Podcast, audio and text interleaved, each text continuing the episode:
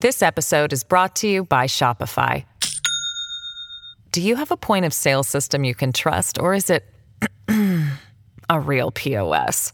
You need Shopify for retail. From accepting payments to managing inventory, Shopify POS has everything you need to sell in person. Go to shopify.com/system all lowercase to take your retail business to the next level today. That's shopify.com/system.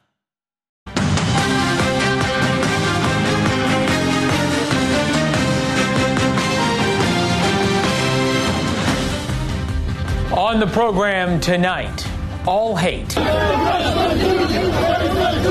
is not the same. The dangerous game played on America's college campuses and at the White House, We have to reject hate in every form. equating true evil with the right to self defense. Airing their dirty laundry. Jim Jordan is strategic, scrappy, tough, and principled. Once again, Republicans fight amongst themselves about the House Speaker, The speaker has not been elected. while Democrats pop popcorn. How Republican bullying backfired. I think some of the pressure campaigns have backfired. And first to fight, The few, the Marine Corps is the only branch meeting its recruiting goals, but that isn't enough for some. The new accusations against the Marines. Welcome to the Ferris Show on television. We start tonight with breaking news. President Biden is in the air to Israel, but his plan to bring the full weight of American diplomacy to bear on the situation is falling apart literally before Air Force One even left the tarmac. Much of the trip, much of his reasons for going, are no more. Four years in the Middle East taught me there are no such thing as coincidences. Mr. Biden's trip comes just as Hamas has made new offers to release the hostages, if only the Israeli bombing stops. Hamas is now setting up to play the victim, and the worldwide media will certainly play along. Today, Hamas claimed without evidence that Israel bombed a hospital and killed 500. In reality, and new video evidence points to the fact that an Islamic Jihad rocket aimed at Israel came up short and hit the hospital, then set off secondary explosions of Hamas weapon stockpiles that they had put inside their own hospital. Never mind, there are now protests across the Middle East, and Hezbollah is calling for a day of rage unlike anything else tomorrow. In a moral sense, of course, the truth matters. And Israel's explanation of a failed terrorist missile launch makes a lot more sense than Hamas's accusations that on the eve of the American president visiting Israel, Israel bombed a hospital. The idea of that is stupid on its face. Amid all the finger pointing, meetings scheduled with the leader of Jordan and the president of the Palestinian Authority were just canceled by them. The president of Jordan, the president of the Palestinian Authority, and the president of Egypt all told the president of the United States, no thanks, we don't want to meet. That's stunning. You could even say that's pretty embarrassing for the United States. The facts won't matter. In fact, what's happened makes things even more dangerous, and President Biden perhaps even more desperate to appear relevant. Mixed with Mr. Biden's promises of support to Israel will be demands on the Israelis and an attempt to stop their ground invasion. Give diplomacy a chance, he will say. There are civilians dying. Of course, Mr. Biden wants to play peacemaker. He hates Benjamin Netanyahu. That would be an understatement. And can't yet give up on his vision of a rapprochement with Iran. We'll explain all of that a little later, and we'll get into the real reason for Mr. Biden's trip as well. But on point tonight, a larger sense here. Despite what President Biden wants you to believe, all hate, and what we have seen over the past 10 days is about hate. All hate is not the same. A few hours before he left, he attempted to whitewash what happened in southern Israel 10 days ago. History has taught us, the president said on social media again and again, that anti Semitism, Islamophobia, and all hate are connected. That might be true in an academic sense. It is not true in a practical sense. The targeting of Jews goes back 3,000 years, long before Islam even existed. Last week, we showed you the images of Hamas attacks and Nazi atrocities side by side. But for one being in black and white, you wouldn't know the difference. But there is a reason the left, especially President Biden, is now trying to equate Islamophobia with anti Semitism because once everything's the same, then you can lecture everybody. There is no right and wrong, there is no good versus evil. Rather than deal with the celebrations of Hamas's attack across America, rather than face anti Semitics in Congress, suddenly we must all become more accepting rather than upset about what a Cornell professor said. It was exhilarating. It was exhilarating. It was energetic. Hmm. The le- left would love nothing more than equating the stabbing of a young Muslim boy in Chicago with the organized terror of Hamas. All killing is bad, unquestionably. But conflating the two events is absurd. Think about this. A group of rabbis attended the funeral for the six year old Palestinian boy who was murdered by his landlord. It was terrible. The rabbis came out to condemn it. Evidently, we all missed the imams who visited synagogue this Saturday to pray for the dead in Israel and condemn their Muslim brothers. Haven't heard about that. One dead Muslim is a hate crime. Here's the man who allegedly did it. The FBI is investigating the man believed to be responsible, and rabbis come to the funeral. And news reports go crazy about an uptick in threats to both Jews and Muslims. It is all the same. There were more than a thousand dead Jews in a coordinated invasion by a group dedicated to the destruction of Israel. It was the worst Holocaust since the Holocaust, the worst one day killing of Jews since the Holocaust. The streets are filled with celebration, and Israel is told it must show restraint. This is how we got to the Holocaust. This is the response to, say, Kristallnacht in Nazi Germany. We know anti Semitism and Islamophobia are different because Hamas says so the preamble of Hamas's charter, Israel will exist and will continue to exist until Islam will obliterate it, just as it obliterated others before it. This is what Israel is up against. This is what Jews around the world are up against. Because Hamas doesn't want to just obliterate Jews from Israel, they want to obliterate Jews worldwide. There are no well armed and well funded groups calling for the eradication of Muslims, but there are entire countries dedicated to the elimination of Jews. When ISIS came on the stage, nobody both sided that debate. Nobody said that the United States needed to show restraint when they were beheading American hostages. America, among others, bombed ISIS back to the Stone Age and inflicted significant civilian collateral damage. We all understood it was a battle between good and evil. But for some reason, when Israel is under attack, when Jews are threatened, well then, all hate is the same. We bring in our panel, Batya Ungar-Sargon, opinion editor for Newsweek, Zach Kessel, William F. Buckley, junior fellow in political journalism, who writes for the National Review. Nice to see you both. Uh, I want to start with you in a larger sense here. What do you make of this desire to make all hate the same? The moral equivalency that we have seen from the left since the heinous attack on Israel has been ceaseless and it is absolutely appalling. Leland, I can't tell you the relief I hear just hearing you lay it out because there is so much denial about this in the mainstream media. They want you to accept that the people who set babies on fire while they were alive are morally equivalent to the people trying to stop it from happening again. And last night on CNN, Representative Alexandria Ocasio Cortez was asked four times what Israel should do to defend itself from Hamas doing this again. And she had no answer except to call for a ceasefire. When they ask for moral equivalence, they are asking you to relinquish your humanity and to believe that atrocities and trying to stop atrocities are the same thing. Yeah, Zach, we, we've seen sort of one step further, right, on American college campuses, which is the celebration of Hamas, the celebration of these atrocities. You and I both went to Northwestern. I think we probably have similar feelings about the, the stand our alma mater has taken. Uh, the university does not speak for our faculty, students, and staff on these matters. They have their own voices. I would venture to say there are no doubt differences among our students and faculty on what Hamas did and how Israel is responding.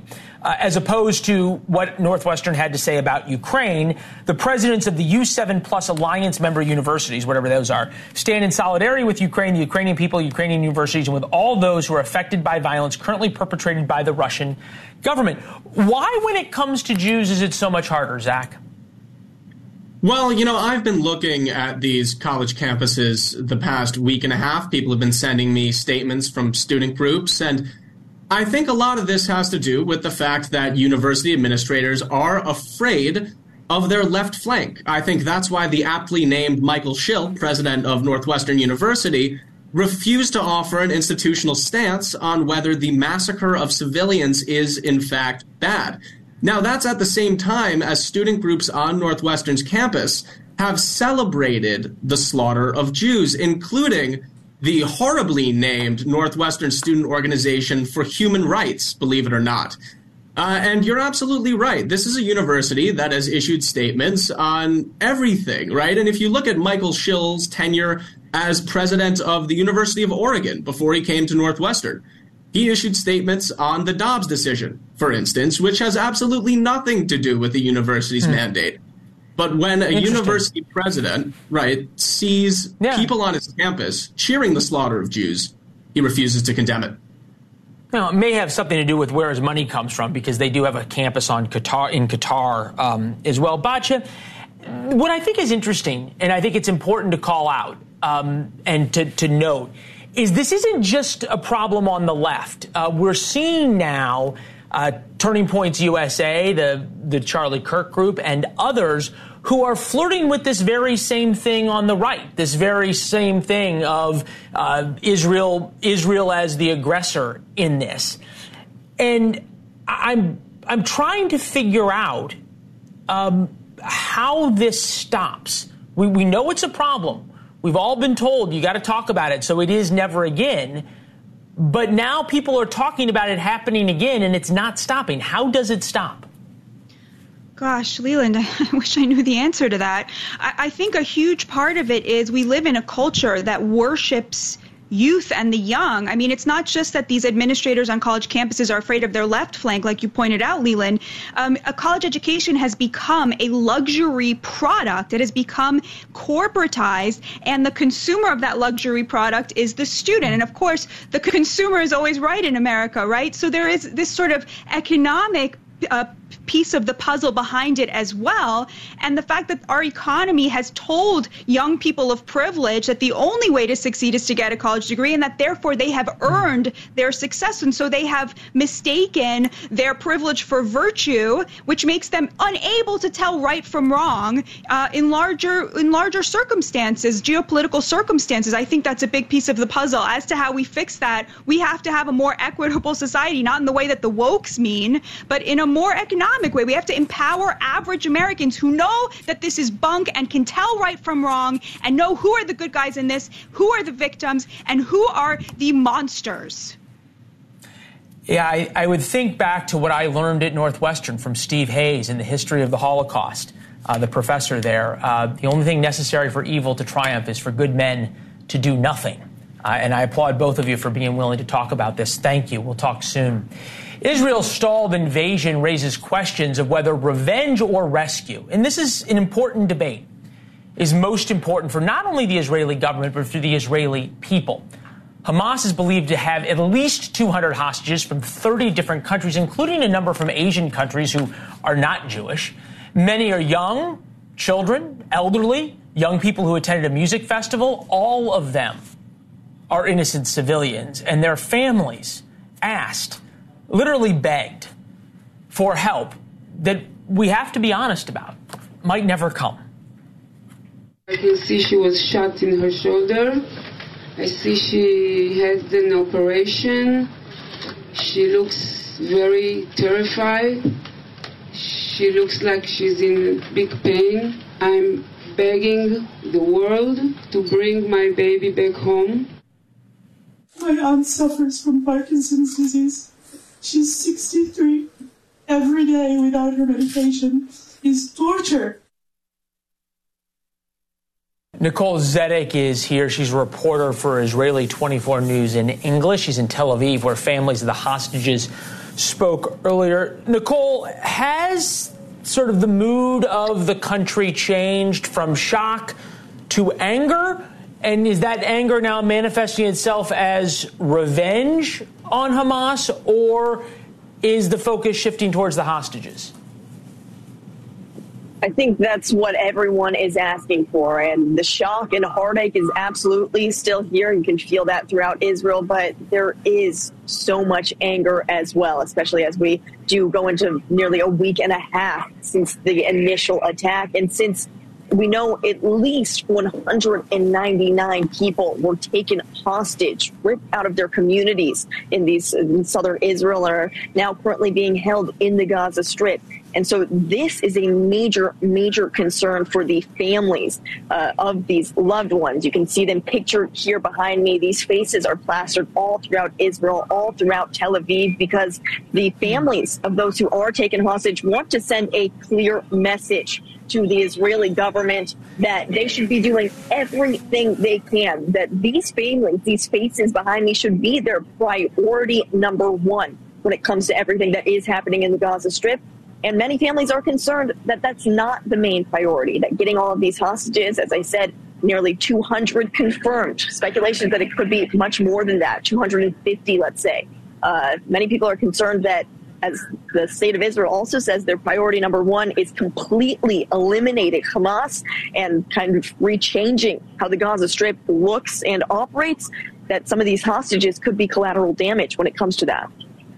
Right, and that, that is the balance. Uh, and we, we know that Israel in the past has paid uh, heavy prices, high prices for hostages, a thousand Palestinians for one Israeli soldier, Gilad Shalit. That exchange happened when I was, when I was there. Uh, this would be the question.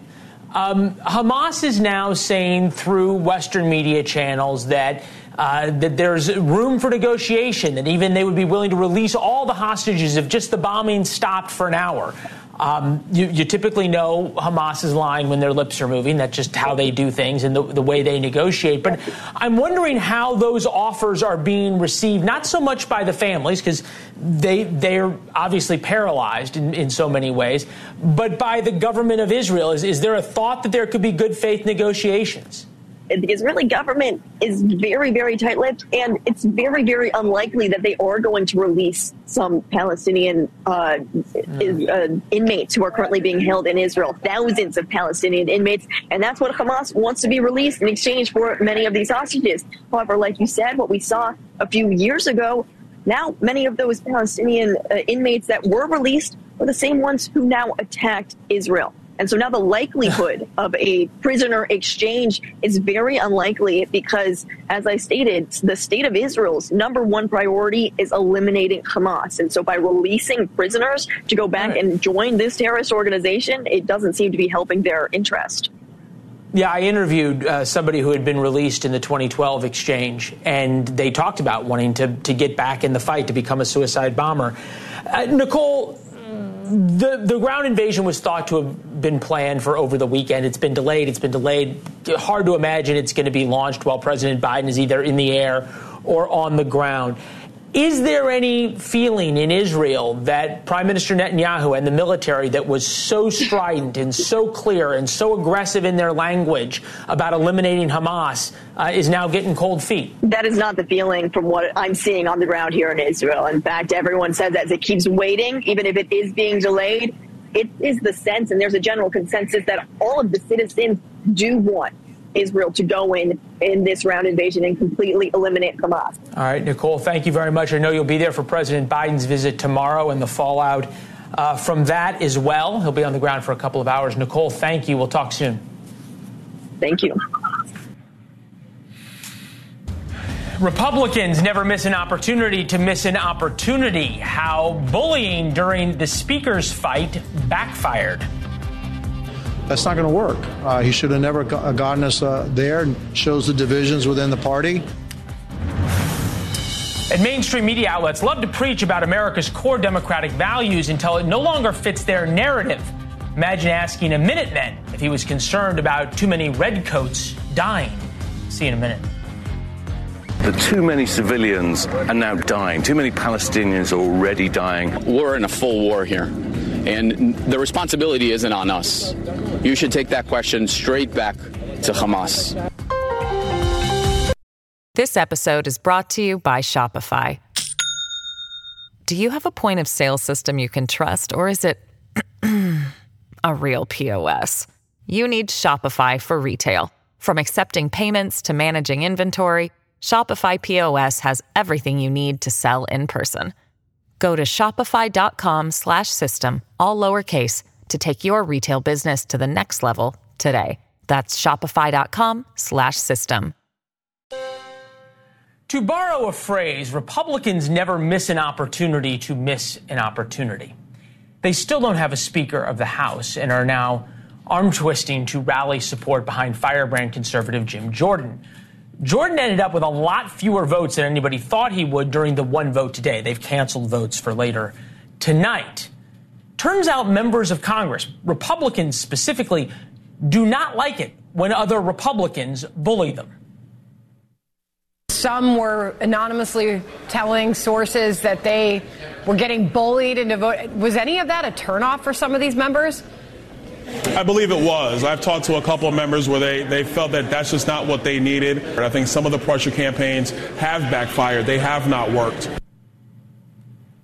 Lauren Wright is here, associate research scholar and lecturer at Princeton University. It's good to see you. Welcome hey, back. Hey, thank Welcome you. Back, especially in studio.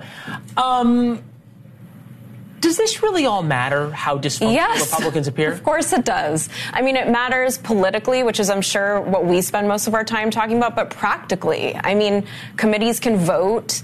Uh, but if they bring legislation forward, they can't even bring it to yeah, the floor. It's not, like the, it's not like the House really was doing much anyway. That's the problem. It's the problem that people think that the Speaker of the U.S. House of Representatives is impotent.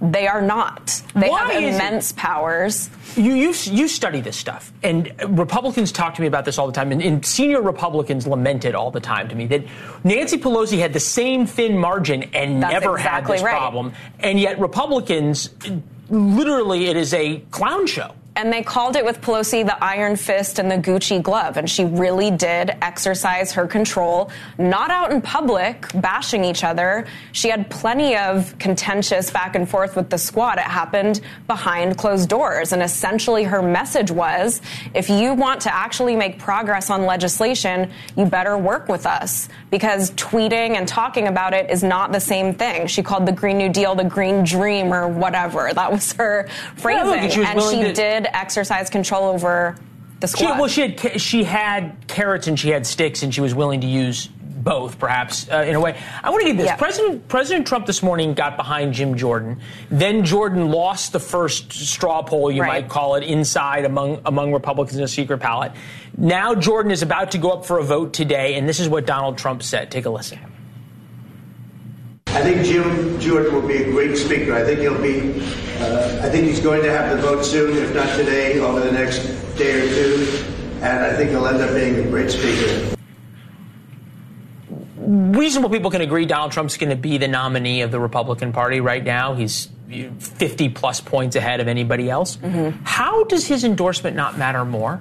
Well, because the other Republicans have to vote for this. I mean, people were surprised that there were 20 holdouts today. I wasn't. There are 18 Republicans that serve in districts Joe Biden won. This is a huge problem for them. And they don't necessarily care what Trump thinks. And I'm sure he does love Jim Jordan. They talked twice on January 6th. He was a central architect, talked to Giuliani about using the claim of fraud to challenge the election results. So, yes, this is someone in a Trumpian orbit. But I would just go back to the fact that, you know, it is important to move legislation to the floor. Aid to Israel is extraordinarily important. Uh, we fund about 16% of their military budget. They depend on us, we depend on them.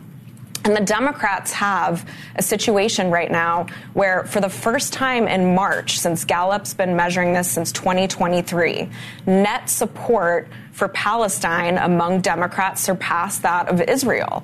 This Wow. is an issue among Democrats. You have members of the Democratic coalition, members of the party that say Israel's a racist state. that's straight out of the Soviet playbook from the mid 20th century. I mean, these are things Republicans typically can be proud of and they can point to the other party where there's yeah. problems. There's inane people in the Republican Party too. But this is really a time where we have a major challenge internationally. Republicans are strong on that issue and they're not and able to point at Democrats because they they're can't so capitalize on it. Exactly. Yeah. Good to see you as always. Thank you very much. We saw a massive rush to judgment today by the American media and also by Democrats in Congress about Hamas's claims of an Israeli airstrike on a Gazan hospital killing hundreds. The Palestinian Health Ministry says the Baptist Hospital in Gaza City, that's the northern half of Gaza, has taken a direct hit from an Israeli airstrike. This is always a very difficult situation because right now we have reports of hundreds killed, and there's no reason to doubt that. Hard to see what else this could be, really, given the size of the explosion, other than an Israeli airstrike. People just got massacred in a hospital, and the crime is documented on the screens. What are the leaders waiting for? Within hours, the Israelis presented pretty conclusive evidence, and the circumstances back it up that it was a failed Palestinian Islamic Jihad rocket that fell on the hospital and exploded weapons that Hamas had stashed in the hospital. Colby Hall is here, News Nation contributor, Mediaite co founder. The line that struck me the most was We have no reason to doubt. Your job as a journalist is to doubt, especially when it's a terrorist organization that just killed a thousand people. Right. To be fair, he said no reason to doubt the number of deaths, but he certainly lent some credibility to the initial reports that it was an Israeli, uh, and he, he even pressed an Israeli official about that, uh, acting as though it were true. Um, and, you know, this is a perfect example of reporting versus propaganda and the very sort of real issue of the fog of war. There's a rush to get the story out so, so quickly that very often if you get ahead of it and it doesn't turn to be true, you you really sort of break the rules of journalism in a way yeah. that it's really really hard to get back. As if the rules of journalism still exist. Uh, we try to have them here, but I, I won't cast judgment. This is what is interesting to me, Colby, is that during Trump, the Trump administration, the rules of journalism changed, right? Uh, you had to call out lies. Lies must be labeled. There was no both sides. Uh, BLM, you had to have moral clarity. Um, cancel culture, you had to have moral clarity. Silence was violence. Ukraine, if you dared ask questions about Ukraine, well, then you were a Putin pu- puppet. Uh, so moral clarity was incredibly important until it comes to the issue of Israel. And I, I, keep coming back to this. Why is it different with Israel?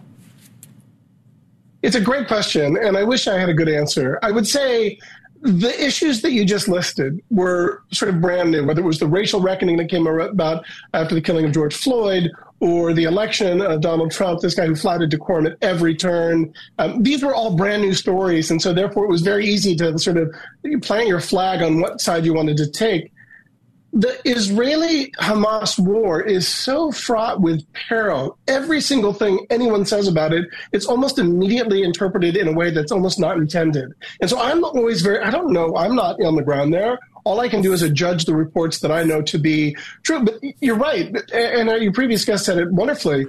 There's a shifting narrative now, especially with young youth, as Paul suggest, where people are, are, are, no longer buying sort of the, the traditional American allied uh, Israeli take. And I think you're seeing yeah. journalists reflect that. I think they're they're shifting, and it's not moral clarity they're putting forth. It's it's it's you know it's judging the wind. It's putting their finger in the air and saying, "Here's yeah. who here's Boy, who I want to appeal to," and that's that's not the way you're supposed to do it. Yeah, we're watching video of Amman, Jordan, where there's already protests, reports of uh, marches on the U.S. Embassy in Beirut. The, the words matter, um, and the ability to inflame people really matter, and uh, the sure responsibility do. just sort of blows my mind that it's not there. I know uh, Dan Abrams uh, is going to have a lot more on this tonight, his show, uh, in about an hour and a half. Colby, thank you very much. We appreciate it. Coming up, the Washington Post takes on the Marine Corps for a lack of diversity. What will those critics tell the 2,000 Marines sailing towards Israel? Should they turn around because they're not diverse enough? Plus, The real reason for President Biden's visit to Israel and why there is far more at stake than just war in the Middle East. Our bodies come in different shapes and sizes, so doesn't it make sense that our weight loss plans should too? That's the beauty of Noom. They build a personal plan that factors in dietary restrictions, medical issues, and other personal needs so your plan works for you. Noom doesn't restrict or shame when you want to treat yourself. Their flexible program focuses on progress instead of perfection. You don't have to give up carbs or anything. And with their daily lessons, you can learn something new about your food choices every day. After just a few days of using the app, I learned how to recognize cues for overeating and how to choose the right foods to feel full. Stay focused on what's important to you with Noom's psychology and biology based approach. Sign up for your trial today at Noom.com. That's N O O M. Dot com and check out Noom's first ever cookbook, The Noom Kitchen, for a hundred healthy and delicious recipes to promote better living. Available to buy now wherever books are sold.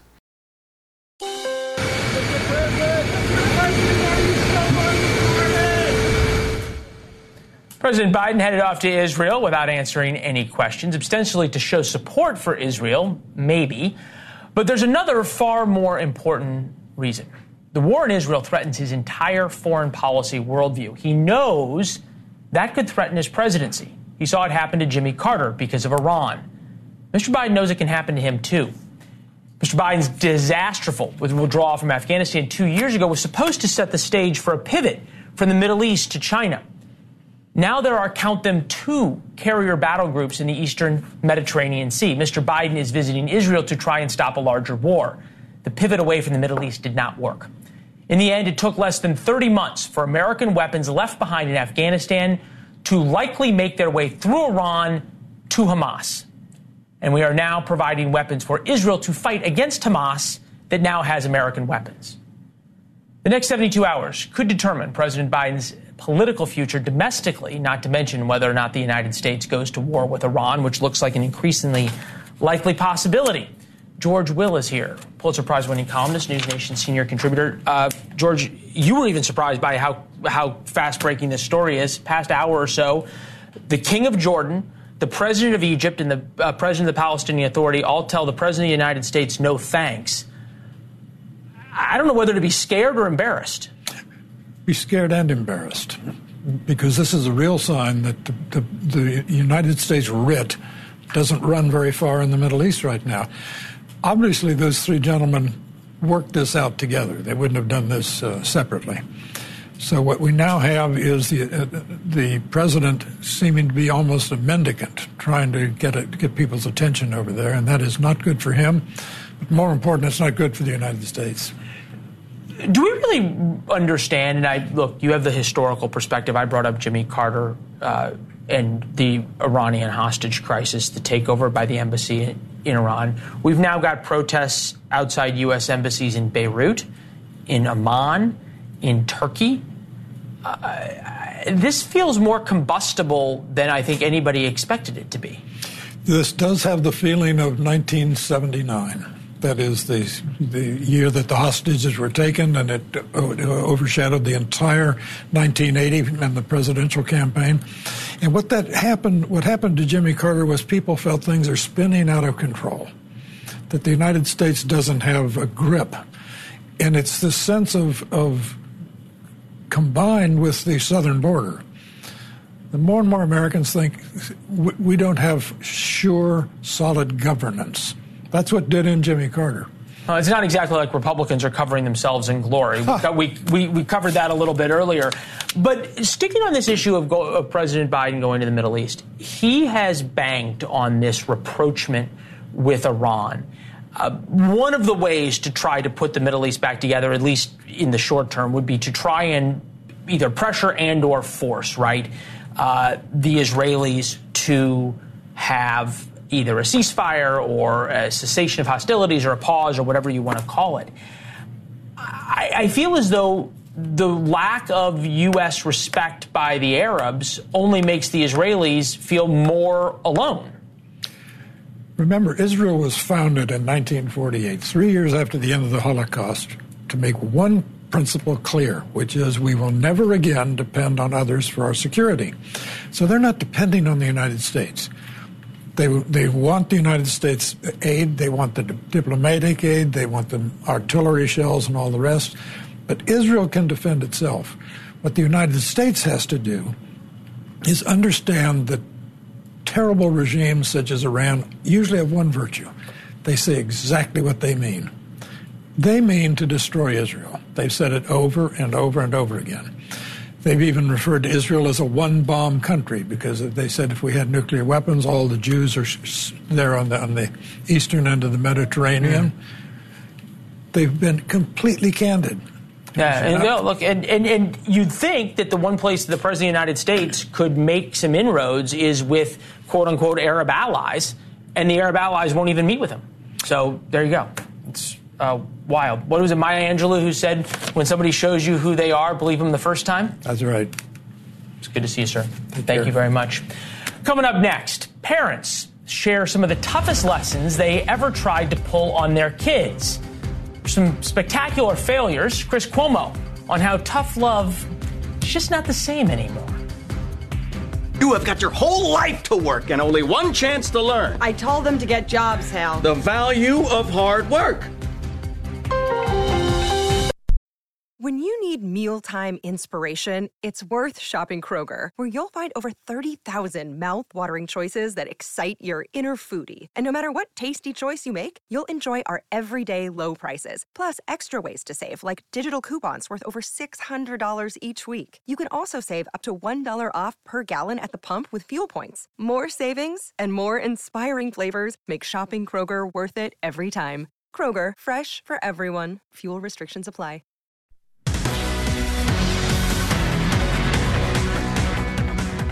We are watching the world realign before our eyes. Uh, the events now over the next 48 hours have the potential to rewrite history in a way that hasn't happened since 1979. Pictures from Amman, Jordan, and Beirut, where in the middle of the night there are mass quote unquote protests outside of American embassies. Hezbollah, which controls Lebanon, meaning Beirut, uh, says they will have an unprecedented day of rage tomorrow there are fires right now burning outside of the embassy in Beirut. It's worth taking Hezbollah at their word. They are, after all, the ones who killed more than 200 U.S. Marines in Beirut. Uh, things are dangerous as President Biden flies to Israel to meet with Benjamin Netanyahu. Chris Cuomo uh, is in with us. Uh, Chris, this seems as though when I said that we'd be lucky to get out of this as just Gaza versus Israel, we'd be lucky that was pretty optimistic. Uh, look, you know, as the experts will tell you, this is a fluid situation. Uh, Hezbollah has a lot more to lose than Hamas. It's one thing to have outrage on the streets, it's another thing uh, to be throwing, uh, firing bombs across the border, which Hezbollah is doing. It's another thing uh, to be all the way in as the largest non state standing force in the region, which is what Hezbollah has. Uh, it is not Hamas as people are getting their education here. And yet, I think that uh, it is still very unclear about how this expands. I think it's unclear as to whether or not Israel is going to have uh, a ground invasion in earnest. Why? Well, because they've been very slow to do that in the past. Uh, why? Because Bibi Netanyahu, uh, for the tough talk, and he is a tough guy, is very pragmatic about it.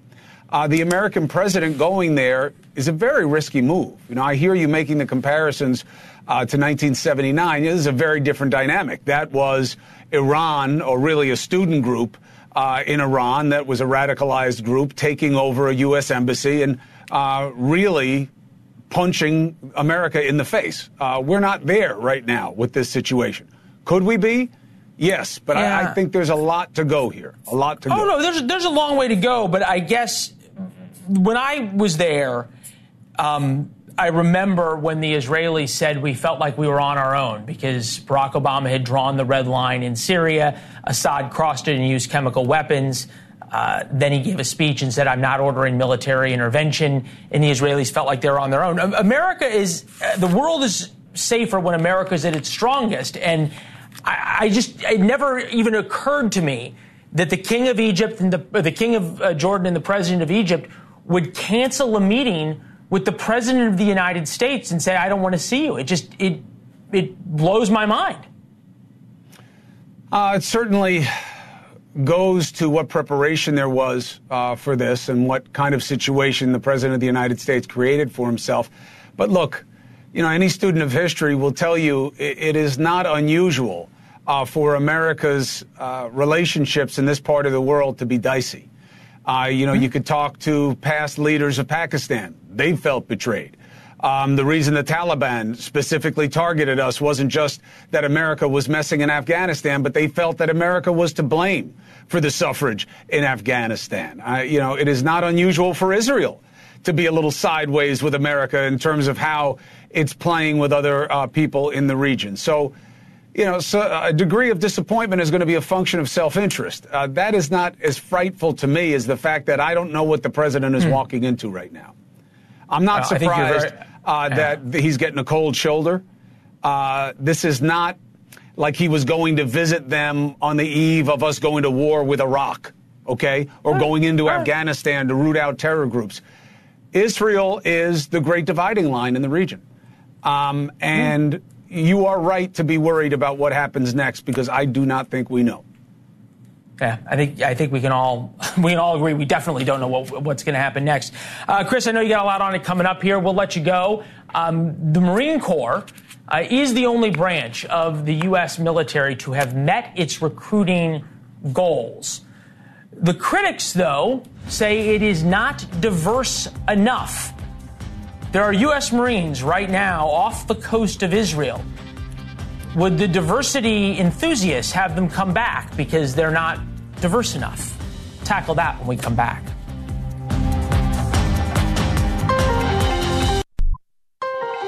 When there are battles to win for America's future, there is one constant Marines. And once again, Marines will be first on the ground in Israel if President Biden orders an evacuation of the embassy or Americans as the war intensifies. But quite literally, the Marines, like every other branch of the military, is doing more with less as the world gets more dangerous. Problems with the F 35 fighter jets. Navy ships they can't get out to sea. Janet Yellen told Sky News that the U.S. can absolutely not afford to support two wars. Even new statistics show that nearly 70% of active service members are overweight. But as we have reported, there are real problems to focus on. Those are the problems. 75 years after the military was desegregated, way ahead of most of American society, the Marines are being criticized, wait for it, for lack of diversity. From the Washington Post, behind closed doors, Marines struggle with a glaring diversity problem. The number of black Marines who fly fighter jets has fallen. Critics say the service appears unwilling to take aggressive steps that could level the playing field. Here now, retired Colonel, U.S. Marine Corps, Brendan Kearney. It's good to see you, sir. Thank you. What'd you make of the report? Well, Leland, quite frankly, I think it's a bunch of nonsense, uh, to tell you the truth. I, I've served with black officers in the United States Marine Corps, officers from all different racial backgrounds, uh, you name it, I've served them. Uh, I've known Lieutenant General Frank Petersen. He's been passed away for a number of years. Uh, retired three-star black uh, jet fighter pilot, and Chuck Bolden, uh, who did superb service for the Marine Corps. I believe retired as a major and uh, head of NASA, of all things. So, incredibly talented men and women who've contributed greatly. And we didn't go out of our way to recruit them. We don't go out of our way to recruit anybody you join, you volunteer. That's what Marines have always been about. I got about 30 seconds. Why do you think at a time when, frankly, the, the lethality and uh, primacy of the U.S. military is in serious question, this is the focus? what a great question. Uh, uh, sincerely, uh, uh, why this is focused, it's nonsense. Uh, it's people who don't understand what's going on that are trying to raise issues that are not issues. And, uh, you know, it's a distraction, an unnecessary distraction when you're about to put, potentially put Marines, sailors, soldiers, airmen in harm's way.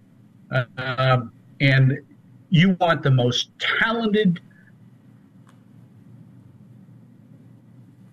Seems as though we, we lost the colonel's signal. Uh, I think he would agree that Male the fact now that there are U.S. Marines now off the coast of Beirut, a place where Hezbollah killed 200 plus Marines in the 1980s, uh, has special meaning to what we might see over the next couple of days.